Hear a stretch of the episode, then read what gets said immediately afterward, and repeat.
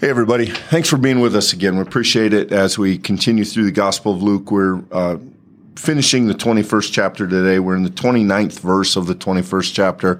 Just a, a reminder for several lessons now, we have been um, in a in a section where Jesus has been giving us passages that have a kind of um, end of the world overtone, so signs when are these things happening? That that's kind of been we we've called them apocalyptic, which is a just a, a, a Bible theology word that means kind of in breaking, usually associated with the end of the time, end of times, or what the Scripture sometimes calls the day of the Lord, and.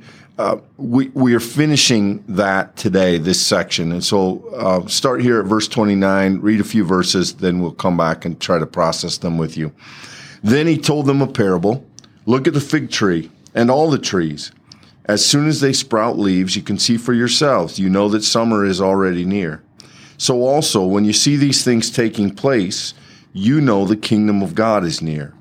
I tell you the truth, this generation will not pass away until all things have taken place.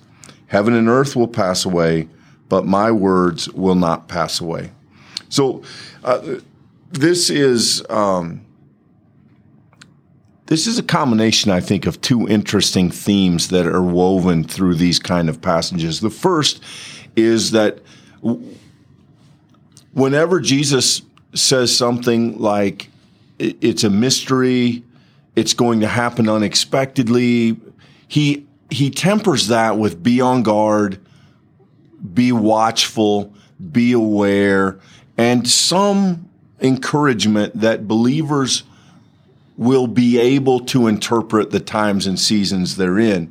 And so that's where we go first here. Look at the fig tree. You know, you can look at a tree and you can say, oh, spring is here, summer's here, it's blossoming, it's harvest time. We live, uh, those of you who are tuning in in the Midwest, we live in a seasonal place like that. We know when it's planting time, we know when it's harvest time. Even if we're not farmers, which most of us aren't, we, we kind of get that.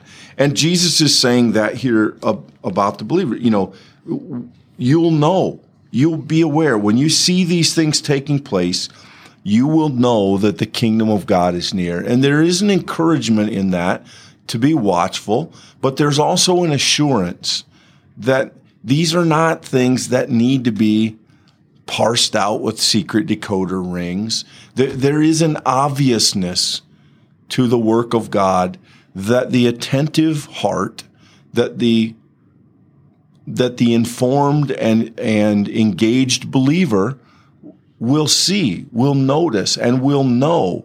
And, and so, as strange and, and, scary as some of this language can be, I, I do find these passages helpful because Jesus is saying you don't need to jump through a b- bunch of hoops. Pay attention, and you'll see what God is doing. A text like this does I think call us in, Clint. It, begs us to pull out our secret decoder rings a little bit, I think, because this idea of the sign, Jesus is making the point when he talks about the fig tree. He's saying, you know, if you are observant in the world in which you live, you're going to see these realities. It's going to be clear to you. And I think that sets us out on the path where we think, okay, well, it's time for us to look and I think that maybe takes precedence here once we get to verse 32, uh, when Jesus says, This generation will not pass away until all things have taken place. And I think a text like this, Clint, uh, it's a really interesting place for us to dig in a little bit because commentators will essentially give us two paths. On one, they'll say generation here could be translated by the sense that we get by it. The living generation, the people alive, they will see all of the things take place. Then they give us, the commentators give us another path, and they point out that this word generation is often used in different contexts to talk about long seasons of time, sort of epochs of time. And then they would point out that that word could have a much broader sense. However, you gloss it, I think does have a significant impact on what you get from this text. If on one hand you're looking for it to all fit together, kind of like a a carefully constructed machine, all of those parts are working together and, and that makes sense to you, then you start looking for those signs and seasons. You look for your own fig tree in your own time and place. If on the other hand, you see in this a kind of invitation to awareness, a kind of invitation to uh, looking with uh, gratitude at the world that God has given us, then you begin to see that there's actually a patience built into a text like this. And, and Clint, I, I think as much as there is this human temptation to say, I want to be the one to see the signs, I think there's a deeper spiritual lesson that we could all stand to learn. And that is that part of what it means to be human is to patiently wait for God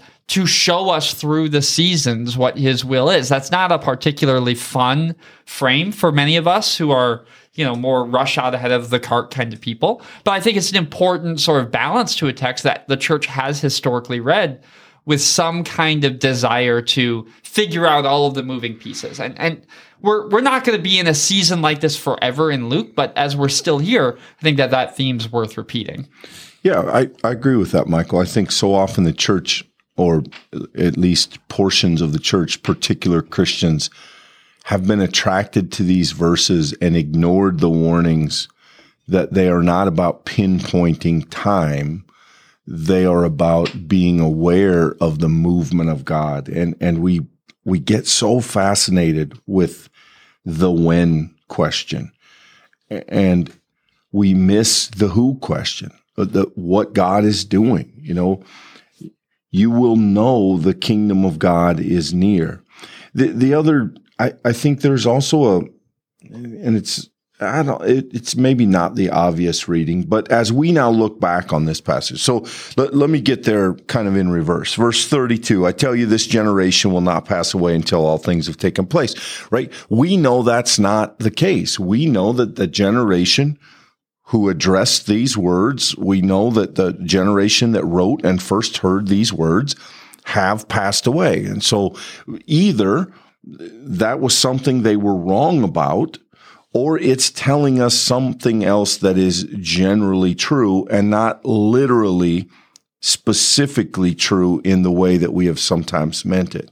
And the I think the takeaway as those who live, you know, well on the other side of the fence, well down the road from the moment of these words being said, is to say, when you see these things taking place, well, we know that all of the things that have been described have taken place in every generation. They are the constant reality we live with. And so we live with the constant tension of what the world is doing and what is happening on the earth with the constant hope that God's kingdom is breaking in, is, is something coming to be established. And so I, I don't, uh, you know, one of the benefits I think of our, our vantage point as Presbyterians is that we don't get particularly hung up on texts like this. At our best, we've not spent a whole lot of time trying to put a star on the calendar and pick a date. We, it's just, it's kind of not been how we functioned. And I think one of the things that has allowed us to do is to hear this language as a better summary of our entire course than referring to some mysterious day out in the future. I, I think it, in that way, Jesus' words here can be read as a guide for all of our days and not just as an arrow pointing to one particular one that we haven't yet figured out. And, and I think that's a better way to read it. We're going to push on here, but just before we do that, I want to make sure that we all hear this really powerful statement that Jesus makes Heaven and earth will pass away, but my words will not pass away. That to the earliest disciples who are being actively sought out, persecuted, blamed for the burning of Rome by the emperor himself. I mean, the earliest church, they desperately needed to be reminded that Jesus' teachings weren't going anywhere, that the world could be collapsing underneath their feet, that their entire order and security and safety and jobs could all be in peril. And yet, his words would not pass away. And what are his words? His words are the gospel, the, the pro- proclamation of the kingdom, as Luke has made so clear in the story thus far. Jesus' teaching then is the thing that is immutable and immovable and, uh, and trustworthy. And the earliest church would have heard it as such. They wouldn't have had time or luxury, Clint, to be going on decoder ring sort of adventures. They were simply trying to hold on to the core teachings of who Jesus was, son of God, took on flesh, died, rose again. If they could hold on to that gospel, to that those teachings that they've been given in this book, then that's all that they need to hang on to in the worst seasons. And I think that that's an encouraging word. And it's important that we hear in texts like this that might make us uncomfortable sometimes. There's encouragement in it. And, and there is therefore, if we're willing to hear it, encouragement in it for us today. Yeah, and let's move on here because I, that encouragement I think gets spelled out specifically in the next passage here. Be on guard that your hearts are not weighed down with dissipation and drunkenness and the worries of life, and that the day doesn't catch you unexpectedly like a trap. For it will come upon all who live on the face of the earth. Be alert at all times, praying that you may have the strength to escape all the things that will take place and stand before the Son of Man. Every day he was teaching in the temple, and at night he would go out and spend the night on the Mount of Olives, as it was called. And all the people would get up early in the morning to listen to him in the temple. So here we have the Luke is closing this section as he gets ready to transition to the, more specific part of Holy Week at the at, at the story that leads to the cross. But before we get there, Jesus says a version, of course, better said than we are trying to. Don't let this day catch you unexpectedly. Be prepared. Um, be alert, be on guard, be praying that you have the strength to escape those things and that you're ready to stand before the Son of Man. There is an urgency written into the New Testament to be ready for the coming of Christ. And we believe that those early Christians thought that that was imminent.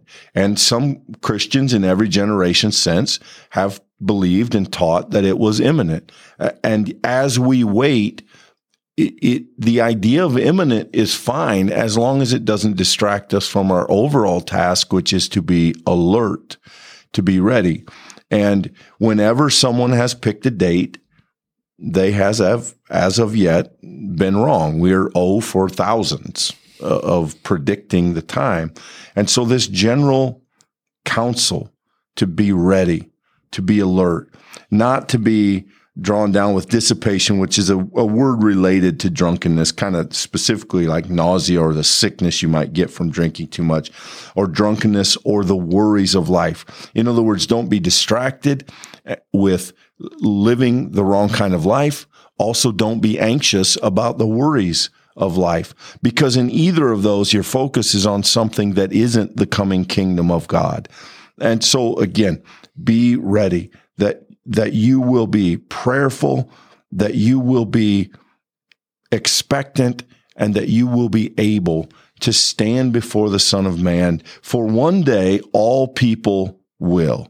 And there is a call in this for Christians to just be prepared for that to come at, at any moment. And really, rather than pick specific days, to live each day in in that readiness, in that alertness, and in that preparation. And and I think again, I'm biased because this is what we've tended to do with these texts, and, I, and I'll admit that up front. I, I think that's a more helpful way to read the texts. So, Clint, I think that this is an unnerving text to the religious leadership of Jesus' day for many, many reasons. Mm. And I think that Luke goes out of his way to make sure that we understand that by the ending here, because Luke points out explicitly as the narrator, every day Jesus was teaching in the temple. Jesus is literally in the center of Jewish worship. He's at the center of Jewish religious life. And the people who are now firmly his adversaries the scribes, the Sadducees, teachers of the law, all of these terms that we've now had applied to them. These individuals are hearing Jesus talking about this all being overthrown, these signs that the day is coming, that even this generation will see it. Each one of these is a, a call, a prophetic sort of nod to the fact that the very place that he was standing, the temple, is itself no longer going to function in this role in the future. He's explicitly talked about the destruction of the temple just a few verses earlier. And I think we shouldn't miss the the gravity of what he's saying. He's saying to the people of Israel, God fearers, he's saying to them that in the end all the whole earth, we literally have that language here. All who live on the face of the earth will be impacted by this overturning reversal kind of movement. And, and Clint, that's dangerous for people who have power and continue to benefit from it. And so not only is Luke giving us a teaching of Jesus, and not only is that a strong encouragement to the early church who were facing real adversities as they received this letter, but this is also strong narrative evidence as to why Jesus is hated so much as to be killed. And that's not implicit. If you join us for our next study, we're going to see that exact thing named right away. The people that Jesus is speaking to are the crowds. No doubt the people also hearing this are those religious leaders, and they are being enraged by every word that Jesus is teaching in this place of power and, and, privilege. And that is the setup for this grand finale that we all know is going to be coming as this week ends in Luke's telling of, of that last week. Yeah, I, w- I wanted to be sure I had this right, Michael, and I, and I believe this is accurate. Um, as Luke closes this section and as we finish this chapter, this is the last that Jesus will speak sort of publicly to the crowds. The conversations that are going to follow this one are typically between Jesus and the disciples. Um, we're going to listen in on the Last Supper. We're going to listen in. Luke gives us a few um, other things that go along with that. But this is kind of the end of Jesus' public preaching. And fittingly so, it ends with be alert, be be ready. Mm. Hard times will will come for people of faith, but I will come ultimately. I will be the last thing. The the last measure is God's, is the coming kingdom. So be alert at all times. And I think it's a really interesting way that Luke kind of um, wraps up or transitions from that public speaking thing that we've seen Jesus doing now for for several chapters. And from here on out it's going to be a little bit more of a private audience. Yeah, that that's a reality of Luke's masterful storytelling, I think. A reminder that when Jesus is speaking to the crowd, there's an implicit kind of teaching of all the disciples that come after. We're the crowd, right? But we do get moments like you're describing, opportunities to overhear with some of these key disciples the the ways that Jesus teaches, and maybe most importantly, the ways that they miss what he's teaching them. And and that is going to continue on as this story progresses. But that's enough for today. Uh, we're certainly glad that you've been with us. I hope there's been something in this section. Clint, I don't think, if I had to guess, there's not many among us who would say that this is our favorite section of Luke, probably. But I think important words as we hear Jesus teaching and calling us to look ahead to the things that are lasting, the end things, and that there's a lesson and encouragement for all of us in that.